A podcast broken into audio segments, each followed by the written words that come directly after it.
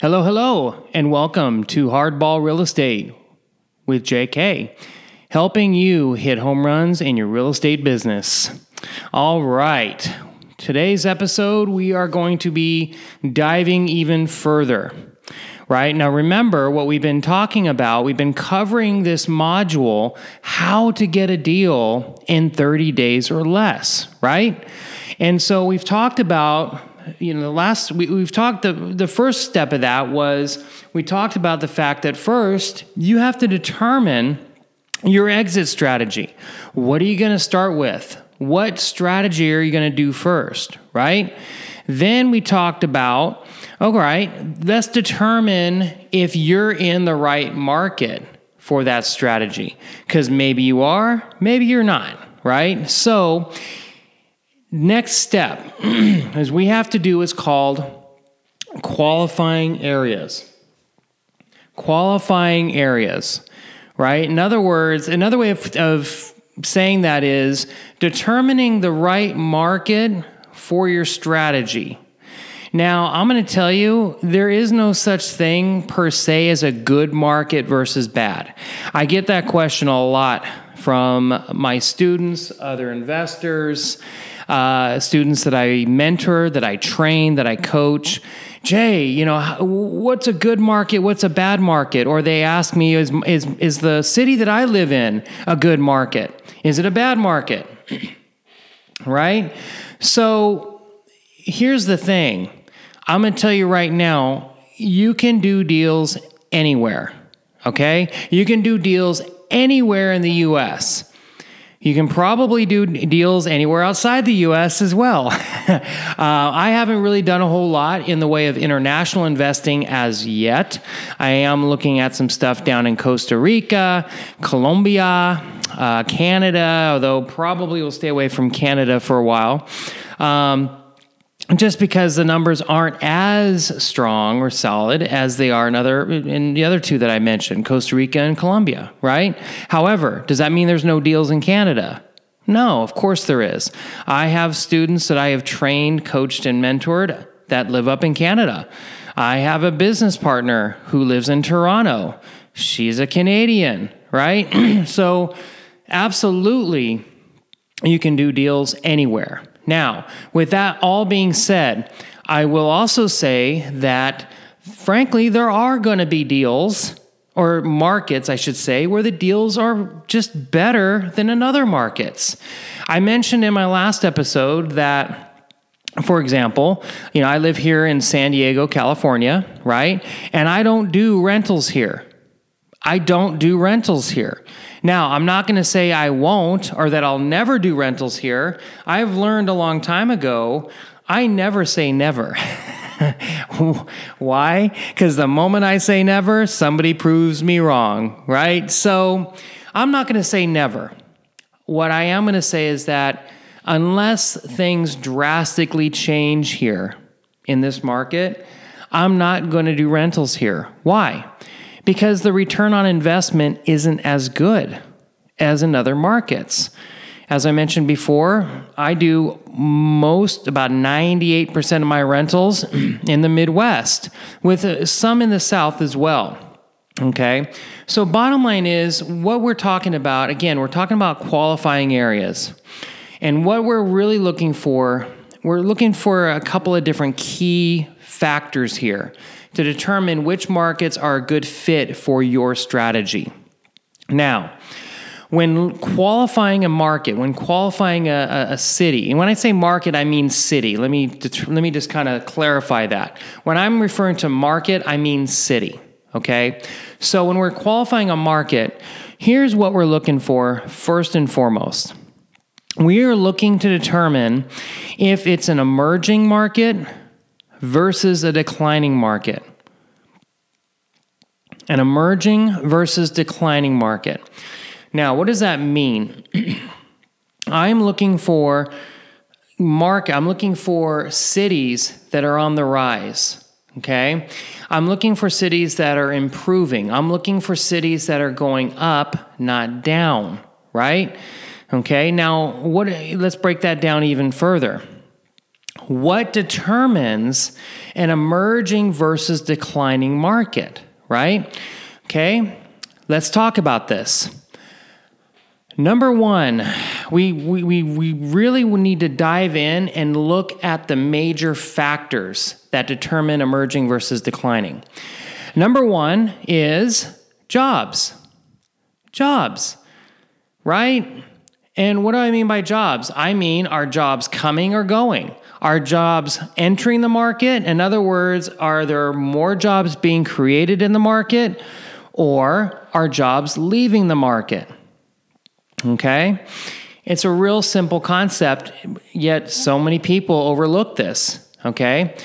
Go where the jobs are going. It's really simple when you break this down. Where the cities that have jobs are also the cities that are going to have deals. They're going to have houses that people want to buy or rent, right? It's just common sense. So we're looking at jobs. So the number one factor is jobs. Number two factor is we, they they call it population growth or population trends, right? That's a really fancy way of saying are people moving in or are people moving out? Okay, it's just that simple. So are people moving into the city or are people moving out of the city? Okay, bottom line is wh- which market do you think we want to be investing in? Right. I mean, we want to be investing where people are moving to. We want to be investing where people are looking for a place to rent or sell, or I'm sorry, buy. Right? So let's break this down a little bit. Let's let's let's give let me give you some examples, right? so we're looking at different markets. And I think I've mentioned this before. I'll mention it again. One of my major markets is Indianapolis love Indianapolis. It's where I do a lot of business. It's where a lot of my students, a lot of my colleagues and investors are doing business. Okay, Indianapolis. Another one I'll just throw out there is Cleveland, Cleveland, Ohio, right? Now, before you jump out, before you jump off this podcast, right? Before you jump off this show and go running to Cleveland or Indianapolis, hold on, we're not done yet. Okay, you got to get even more specific, and I'll get to that in a few moments. For now, though, the, uh, why do I like those markets? Let's go back to jobs. Okay, if you look and do the research on those two markets, and um, they're not the only two markets, by the way. There's a lot of good markets or a lot of emerging markets throughout the US. I'm just telling you two of my top picks. Um, when you look at the job grow or the job growth in those two markets, it's increasing. Okay, it's increasing, it's on the rise. Why? What's driving that? Well, this is where you have to look at things as an investor. So, for example, Indianapolis, what are some things that would cause, right, um, stable and steady job growth? Well, first of all, Indianapolis is the state capital. So, what does that mean? Right, it means jobs. It means jobs. So, and not only jobs, but government jobs. So, what that means is, generally speaking, I mean, you're talking about stable job growth, stable employment, all that good stuff. Another example of Indianapolis is uh, a company called Eli Lilly. Eli Lilly. Okay, Eli Lilly is, for those who have not heard of Eli Lilly, Eli Lilly is one of the largest pharmaceutical companies in the world. In the world. So, what does that mean? It means that there's going to be jobs. So, that's just an example. Go to Cleveland, right? Go to Cleveland. Let me give you a big one that just recently happened. Cleveland just had Amazon move one of their distribution, easy for me to say, a distribution, there we go, uh, just moved one of their dis- distribution centers in Cleveland. Now, you don't have to be a business expert. I mean, all you have to do is pay attention a little bit to the news. When Amazon moves into a market, what does that mean? Right, jobs and lots of them right? So think about that for a second. Cleveland just had Amazon recently move into that marketplace. That's just those are just examples of what I'm talking about. Now, number 2, population trends, population growth, right? Are people moving in, moving out? Well, that's easy to find out. That's easy to do the research and determine what what the population has been doing over the last several years. Has it been going up or down? Right? That's easy. Number 3 is the local economic scene. The local economic scene. What do I mean by that? Well, what are the major industries, major employers of that market? And how are they doing? Like, how are they doing financially?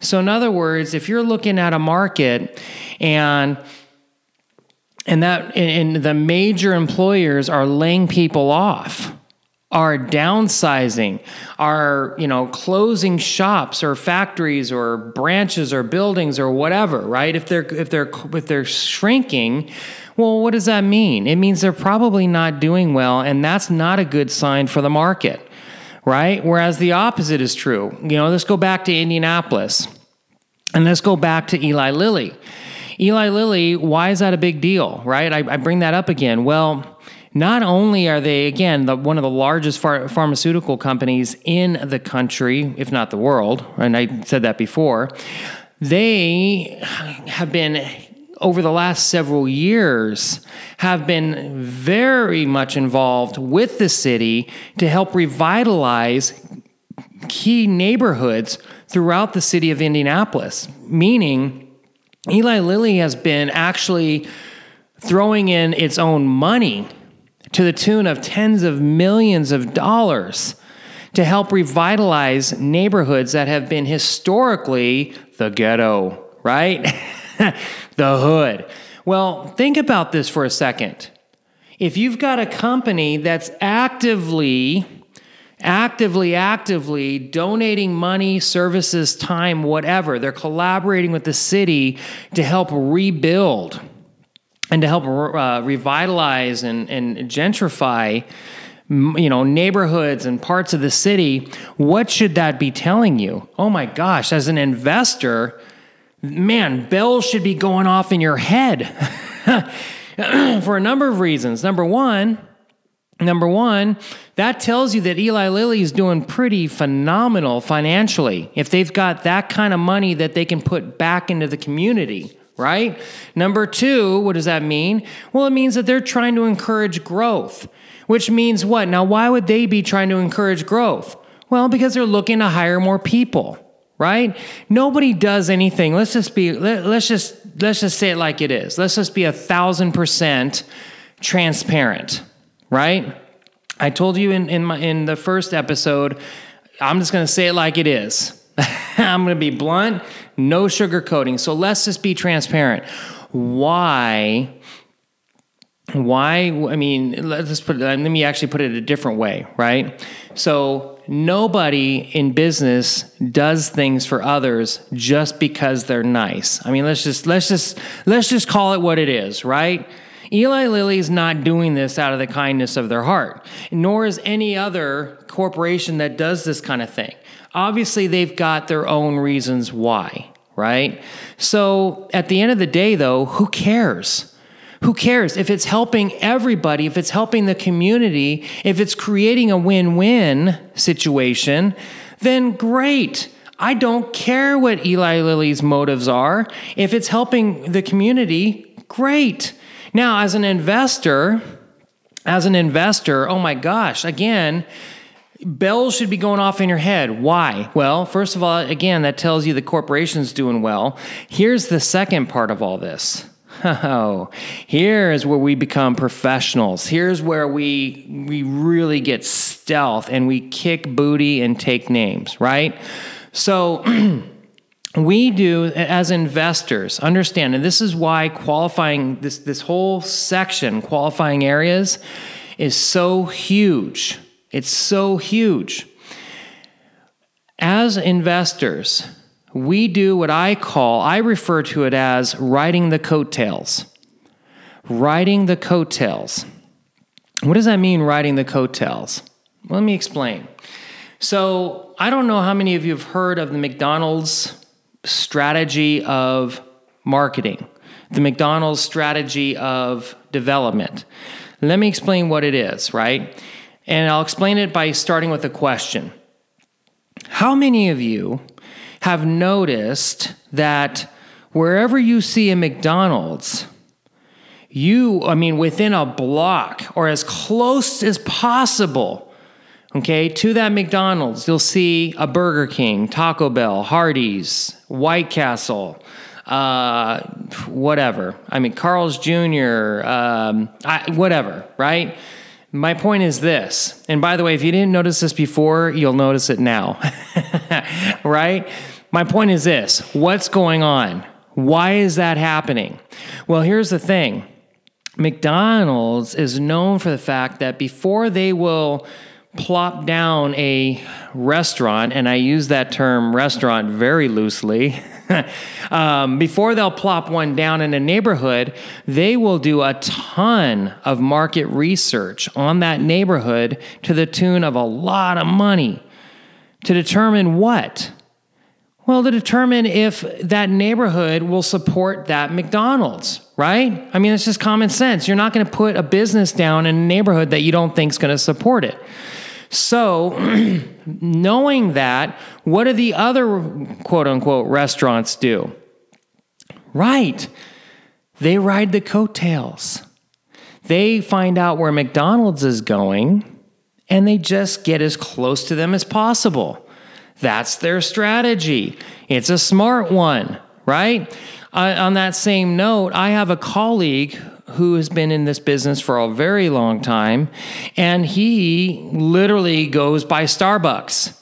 He literally finds out where the Starbucks are going in across the country, and he invests in those neighborhoods. Same reason. Think about that right? I mean, wherever there's a Starbucks going in, they're going into neighborhoods where they know that someone can afford a $3 coffee or $4, $5, whatever it is now. I don't go to Starbucks. I don't, you know, I don't, I don't, I just don't spend three, four, five dollars on a coffee. I'm a cheapskate that way, right? I'll just make coffee at home. Um, you understand my point. So if that's what professionals are doing, why not, why not us? Why don't we do it, right? So what when we know that a that a corporation or a, the city or whatever is dumping money into a particular part of the city re, to revitalize it, what should that be telling you? Right. Maybe you should look at take maybe you should take a look at that neighborhood and getting involved and ride the coattails. I'll give you one more example of this. It was super cool. So, one of the things that I do is I do what's called a um, on site mentorship.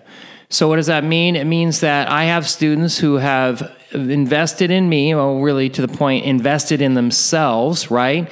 To have me come out and spend two to three days with them in person, hands on.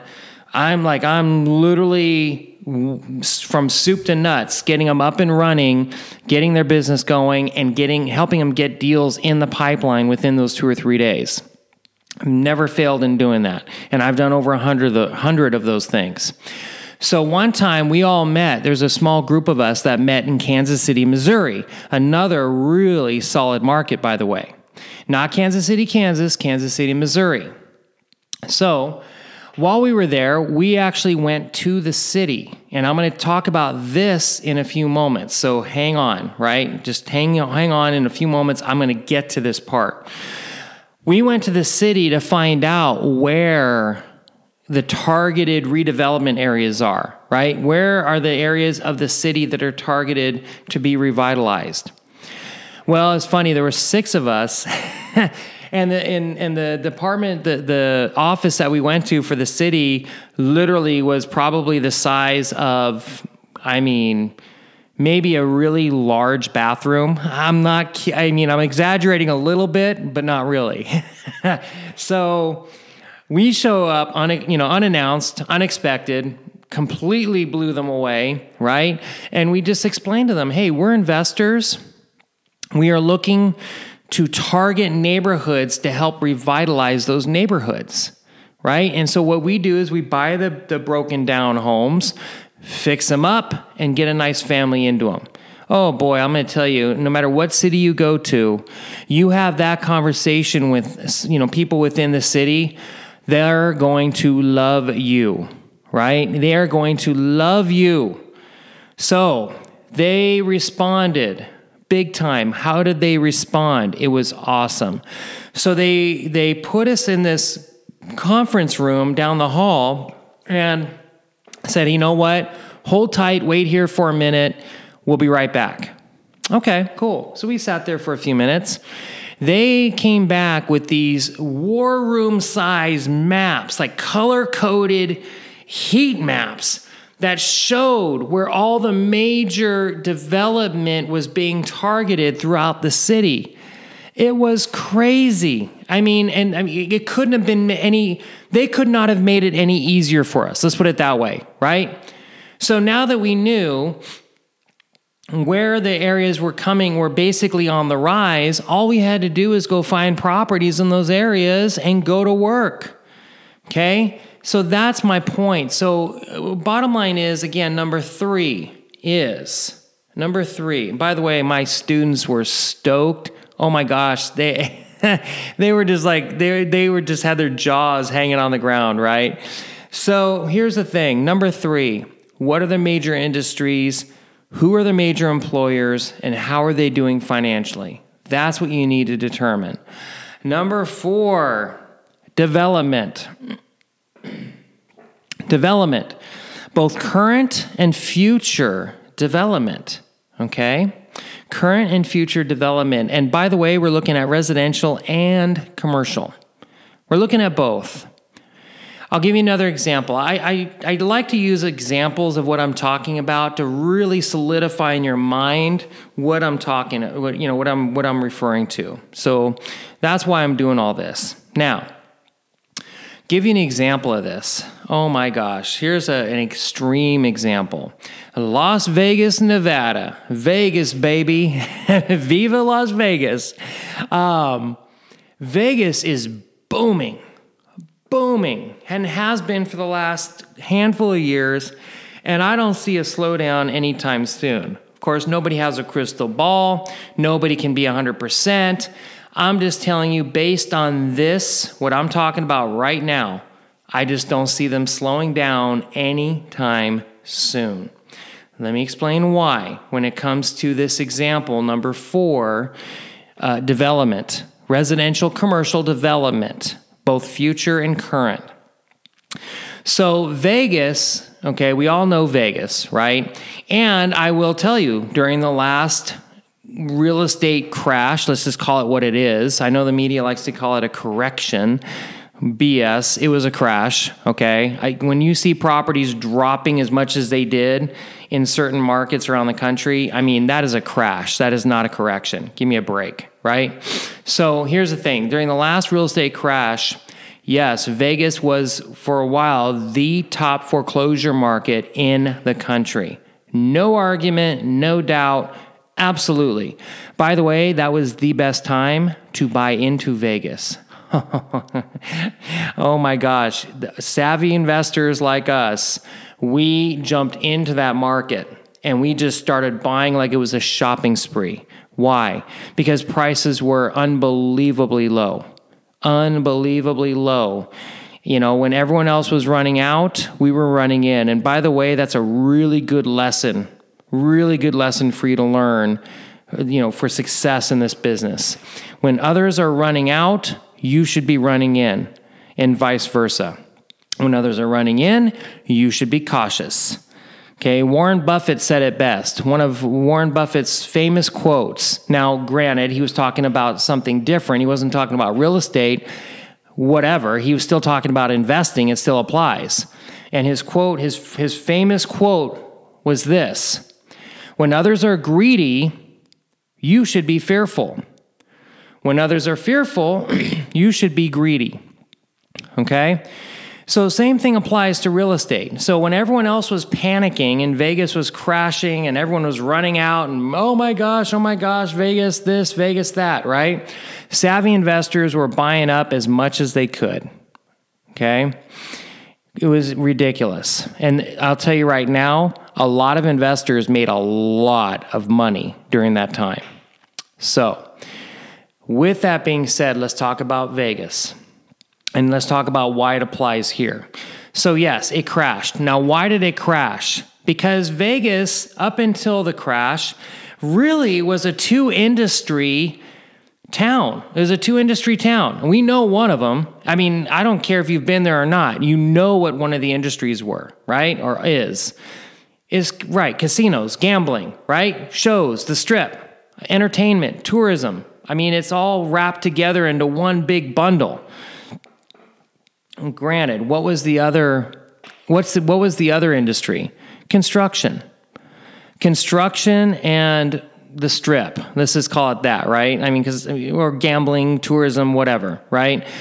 They tie in hand to hand. If you look at the history in Vegas, when Vegas is up, both of those industries are doing well. When Vegas is down, both those industries are not doing well.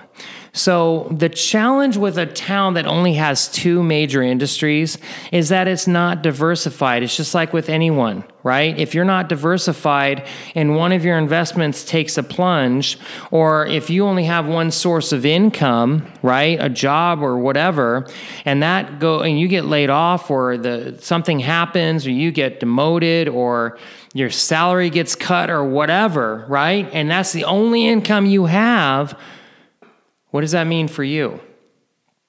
Right? Well, it's the same thing with Vegas. That's a big reason why they crashed. So, what did they do? They realized, the leadership of the town realized from that, that, oh my gosh, we need to.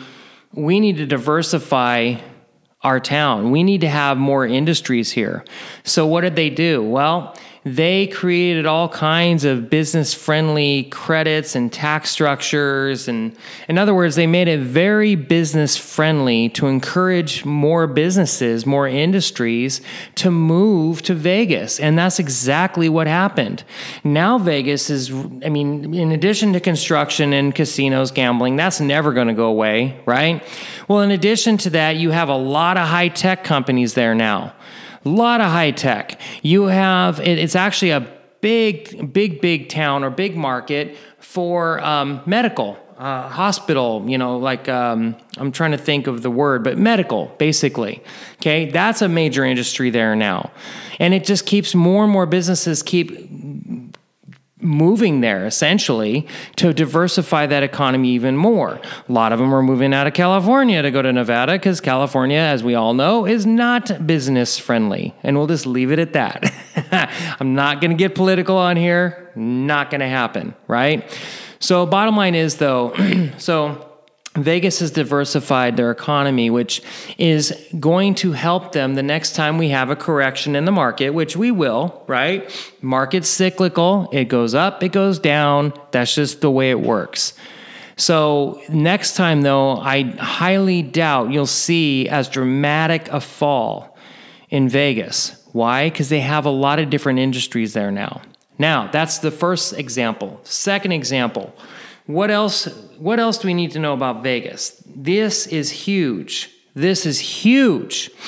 Um, up until about oh gosh, uh, about two years ago, I think.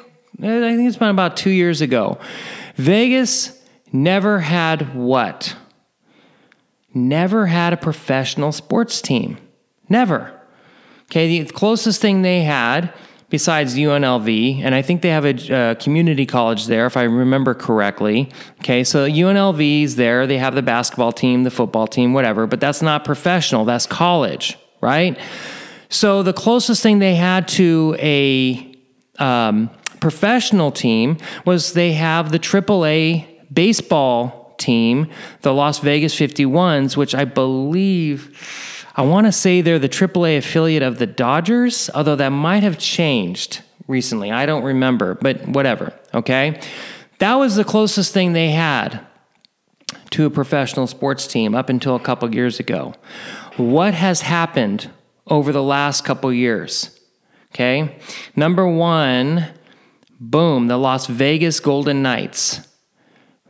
NHL, professional hockey team, uh, expansion team starts, is founded, and begins in Vegas. We now have a professional hockey team in Vegas, right? Okay, now you don't have to be a sports fan. You don't even have to be, you don't have to be a hockey fan. You don't have to be a sports fan to, to know or to understand that as an investor, this is a big deal. This is huge. Why? Well, when it when Vegas got the rights or won the rights to have a hockey team come to the city, what did they do? They built the T-Mobile Arena. They built a brand new arena so that you would so the hockey team would have somewhere to play. Where did they put the arena? They put it right on the strip, right? Now, granted, it's a multi use arena. So, in other words, it's used year round for various events.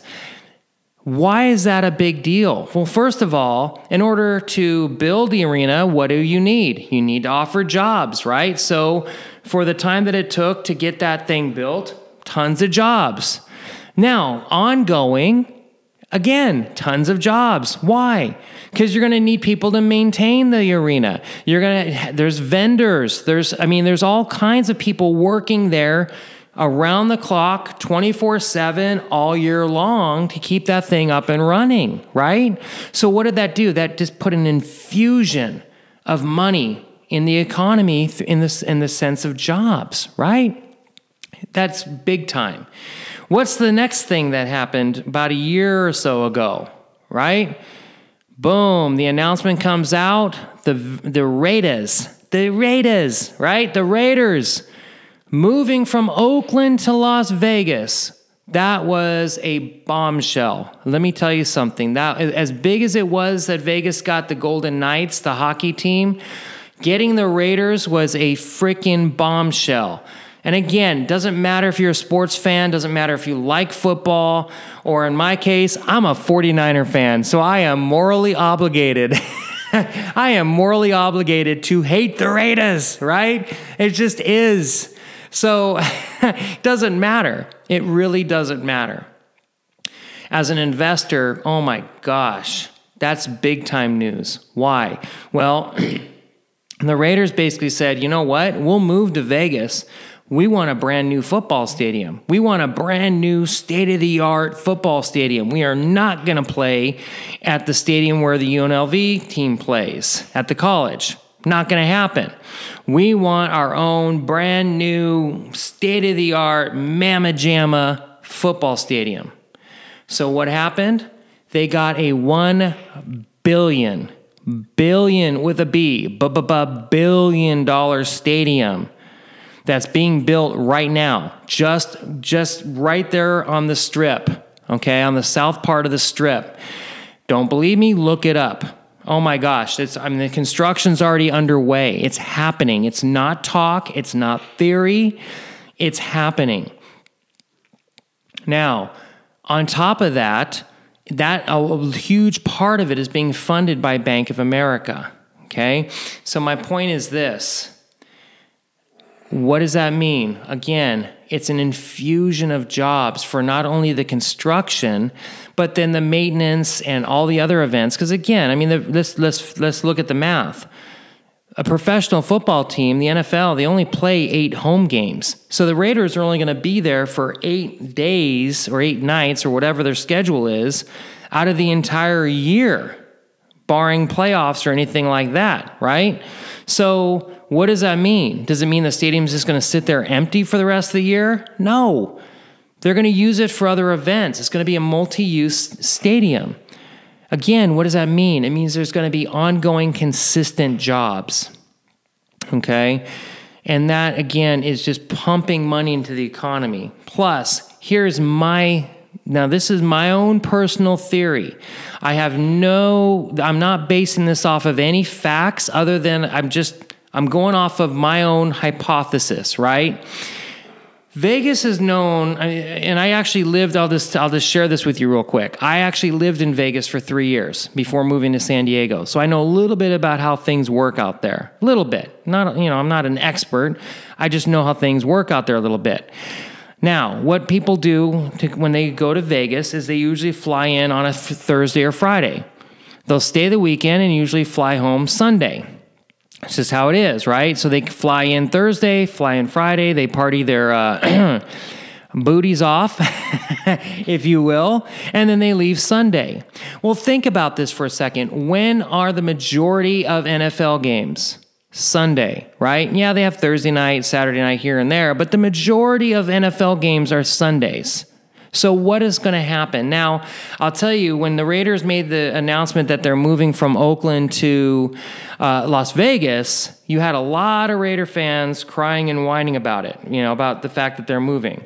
Bottom line is this they are not going to lose any fan base. In fact, they're going to gain fan base. Why? Because now they've got a whole contingent in Las Vegas that are going to become Raider fans. Why? Because it's the home team now. In addition, check this out. I know for a fact I'm here in California, and I'm originally from Northern California, not too far from Oakland. So I can tell you what I can tell you that from Oakland or from the Bay Area, let's just say the Bay Area, right? From the Bay Area, you can hop on a Southwest flight and be in Vegas within an hour, hour and a half. It's like an hour to hour and a half flight. So, what do you think these season ticket holders are going to do? Right. They're going to hop on a flight Friday afternoon, you know, maybe Friday morning, whatever. They're going to fly in for the weekend. They're not just going to fly in Saturday night to go to a Sunday game. That's not going to happen. Again, my theory, my belief, right? That's not what they're going to do. They're going to make a weekend of it. So they're going to fly in Friday night. They're going to party their booties off all weekend long. They're going to go to the game on Sunday and then fly home Sunday night. That's what's going to happen. And again, as an investor, why does that set off like bells in my head? Because that means more money in the economy. This is my point. Going back to number four, this is why residential commercial development, man, both future or current and future, this is why you need to know this. This is huge. This is huge. By the way, if you want to talk even one step further before we go to the last key indicator of an emerging market, before we go there, think about this. When a team decides to move, when the Raiders made the decision and it all got worked out for them to move, that was a good two, three years ago, right? Before they, you know, and obviously they haven't broken ground on a football stadium yet. However, it is announced the location of the future football stadium is is announced before they ever break ground. Think about that. If you know a brand new $1 billion stadium is going into a certain neighborhood, certain area of the city, what should you probably do immediately? Right you should look at the adjacent neighborhoods. Look at the surrounding neighborhoods to see what kind of properties, what kind of inventory there is there. And if I were you, I would be looking to see what kind of investments I can make there. Because when you have a brand new state of the art football stadium going in like that in a neighborhood, what is that going to do to property values in that neighborhood? Hello, it's going to skyrocket, right? Just is what it is. Look at the stats. So there you go. So, number four key indicator of an emerging versus declining market is development. And that brings us to number five. Number five, I just refer to I, I refer to as culture. I call it culture. What's the culture of the market? Okay. Now, what do I mean by culture? What I mean is, in a more simplistic way, is what is there to do in that city? What is there to do? Like, what amenities are there? Okay? Nobody's going to move. I shouldn't say nobody. The majority of people want to live where there's things to do. Now, yes, there's a small percentage of people out there who are hermits. you know, who are whatever. They just want to live out in the middle of nowhere and and do that kind of thing, right? Uh, you've seen it on TV. Those people up in Alaska. I forgot the name of the TV show, but you know, people up in Alaska want to live out in the middle of nowhere, right? Well, think about that. How many houses do you see up there during those shows? You see maybe a handful. Why? Because the majority of people want to live where there's things to do. So when I say culture, I mean like sports, uh, art, uh, music, uh, I don't know, you name it, right? Uh, you just name it, like things to do, outdoor stuff to do, uh, you know, movies, uh, you know, you know what I'm getting at. You you get my point, right? So what are there? What is there to do? So you want to look at that. You want to make sure that there's a nice, diverse culture of amenities, of things for people to do to keep them entertained, right? Because if not, people aren't going to be moving there. It's just they just won't. They're going to go somewhere where there's more a more vibrant city. Okay? So, those are the key indicators of an emerging market. That's what you want to be looking for. Now, how do you find out all this information? Because I already can I can hear the question coming at me. Great, Jay. That's a lot of good information to look up. Where do we look it up? no problem. Uh, what you're going to do is you're going to find and look up, and it's really easy to do, the City Planning and Development Department. The City Planning and Development Department of that city. Okay, so if you're looking at Las Vegas, you're going to be looking up City of Las Vegas, City Planning and Development Department. If you're looking at Kansas City, Missouri, you're looking at Tampa, Florida, you're looking at Dallas, Texas, you're looking at Sacramento, California, whatever. You're going to look for the City Planning and Development Department, and you can find it on Google. It's really that easy right? And specifically what you want to do is you want to look at you want to look for because every city has one, the comprehensive plan for that market. Okay? The comprehensive plan for that market. This is the long-term I'm going to say long-term tentative plan for the city, for the neighborhoods, meaning that things could change just that right now that's what they have in mind as far as like development revitalization all that good stuff right that's where it is and that'll give you an idea of the areas that are being targeted for revitalization okay? And then finally once you've determined that the market is emerging let's just say that you you were researching a city you looked at those key indicators and you've determined that yeah there's some stuff going on here man. This is an emerging market. What's the next step? The next step is to identify i would say two you know to get started two to three neighborhoods so you've determined that let's just let's just pick a random city just for an example let's say you've determined that uh, Birmingham, Alabama is an emerging market and you've decided you're going to jump in and invest there. Great. You do not, as a professional investor, you don't just invest all over the city haphazardly. You have to focus in and pick two or three, or identify, I should say, two to three neighborhoods okay? Two to three neighborhoods and become experts of those neighborhoods. For example, in Indianapolis, there's only I've been investing in Indianapolis since 2005. Okay, I've been so in other words about 14 years. I only pick, I only invest in four neighborhoods in Indianapolis. That's it. Four neighborhoods. And by the way, because I, I'm focused and I picked and I identified those four neighborhoods and I've just been focused on those neighborhoods, I am an expert. I know more about those neighborhoods, and I know this for a fact because I've, I've actually had conversations with people who live there. Okay. So I know more about those neighborhoods than the people who live in those neighborhoods. okay.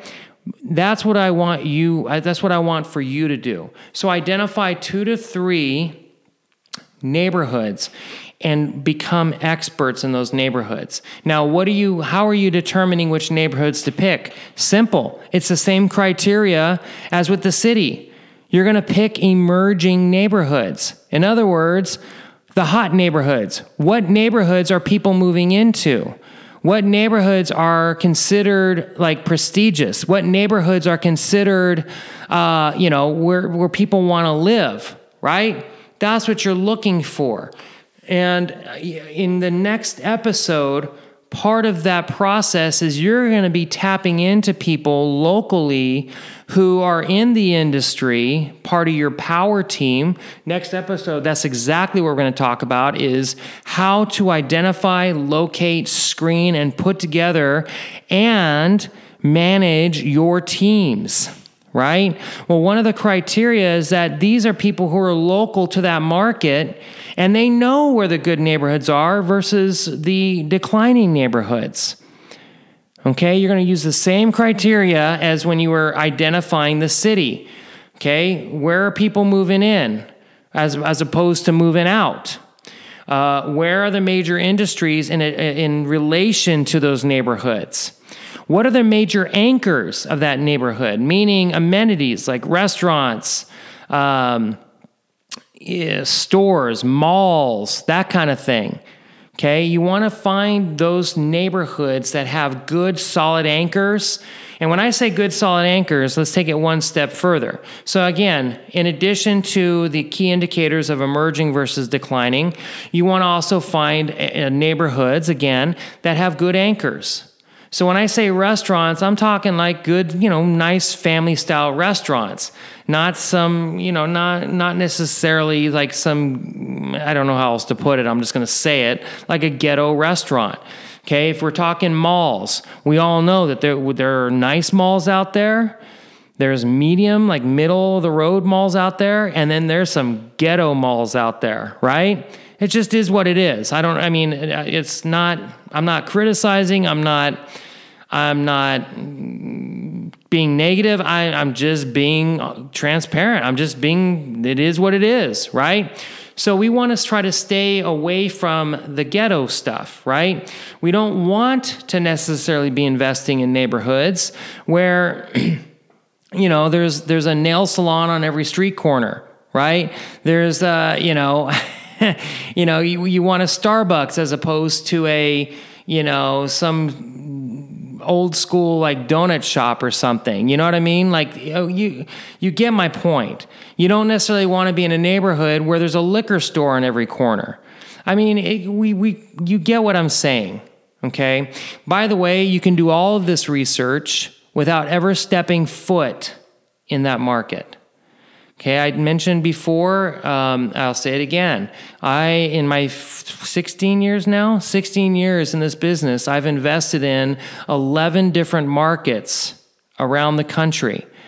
And I have bought and sold homes without ever seeing them in person. How am I able to do that? And I'm, by the way, and I have, I invest in markets that I haven't been to in years. How am I able to do that? Because the research can be done online. All of it can be done online and by putting together that power team, which is the next episode we're going to be covering together. How to find, well, first of all, who is your power team, right? Who is your power team? How do you find them? How do you screen them? And how do you manage them? When you put that all together, there's absolutely no reason. You'll you'll you'll discover there's no reason for you to go hop on a plane and fly across the country to go look at these houses. What a waste of time and what a waste of money. Now, for some of you, I know that that's going to be a real stretch. I have coached and mentored, uh, you know, students since 2005. And there's always a percentage of them who just have this thing in their head like i I have to see the house. I have to touch it. I have to smell it. I have to taste it. right? Why? Why? For what? What are you looking at? What is the point? You're not going to live in it. Think about that for a second. Let me give you an analogy. For those of you who have stocks or mutual funds or whatever, how many of you have flown to New York to look at your stocks? Right? Kind of a silly question. In my mind, going to look at a house is just as silly. When you have the team in place and when you have this research piece in place on how to qualify areas and how to qualify neighborhoods. Okay? So, Last thing I want to leave you with, and then we'll wrap up. How important is it to be an emerging versus declining market? I'm telling you right now, this is one of the areas that will make or break your business. And I say this because one of the common mistakes I see people making is that they, they get blinded by price, especially California investors right? I mean, I can take you to markets like, for example, I'm buying a house right now in Indianapolis for $32,000. Okay, now for some of you, depending on where you live, that may not sound like a big deal. But for those of us in California, $32,000 doesn't even buy a kitchen out here, let alone a whole house, right? So, a common mistake I see people making is they get blinded by the price they see a, pri- a house that's considered that they consider to be cheap, right? And they think to themselves, well, how can I go wrong? I mean, it's got to be a good deal. Look how cheap it is. I mean, heck, I can take you to markets where you can buy houses for $500. And I'm not exaggerating. There are houses right now for sale in certain markets for $500. I wouldn't touch those with a 10 foot pole. Okay? So here's how important this is. If the market is not an emerging qualified market, you couldn't give me a house or property in that market for free. I wouldn't take it for free if it's not in a qualified emerging market. If it's in a declining market, I am walking. I don't care what the price is. Why? Because if you are in a declining market, you're going to have a heck of a time trying to sell the property you're going to have a heck of a time trying to rent the property. Heck, I'll tell you right now, you'll have a heck of a time even just trying to rehab the darn thing without having a ton of vandalism, a ton of theft. Heck, I mean there are, there are neighborhoods and there are cities where I've had contractors flat out say that they won't even go into because they'd have to hire somebody to sit in their truck all day and all night to make sure that nobody's stealing their tools. Those, I'm telling you, stay out. Stay out. You want to be in emerging middle to upper scale neighborhoods. I'm just, or not scale, that's not a good way. That sounded bad. You understand what I mean. Middle to upper income neighborhoods, right? That are emerging. That's where you want to focus. All right. Well, thank you all. That's all I have for today. Uh, next episode, we will be talking about that power team, how to find them, screen them, put them together, and manage them, because that is how you're going to grow this thing to scale. So until next time, this is Hardball Real Estate with JK, helping you hit home runs in your real estate business. Until next time.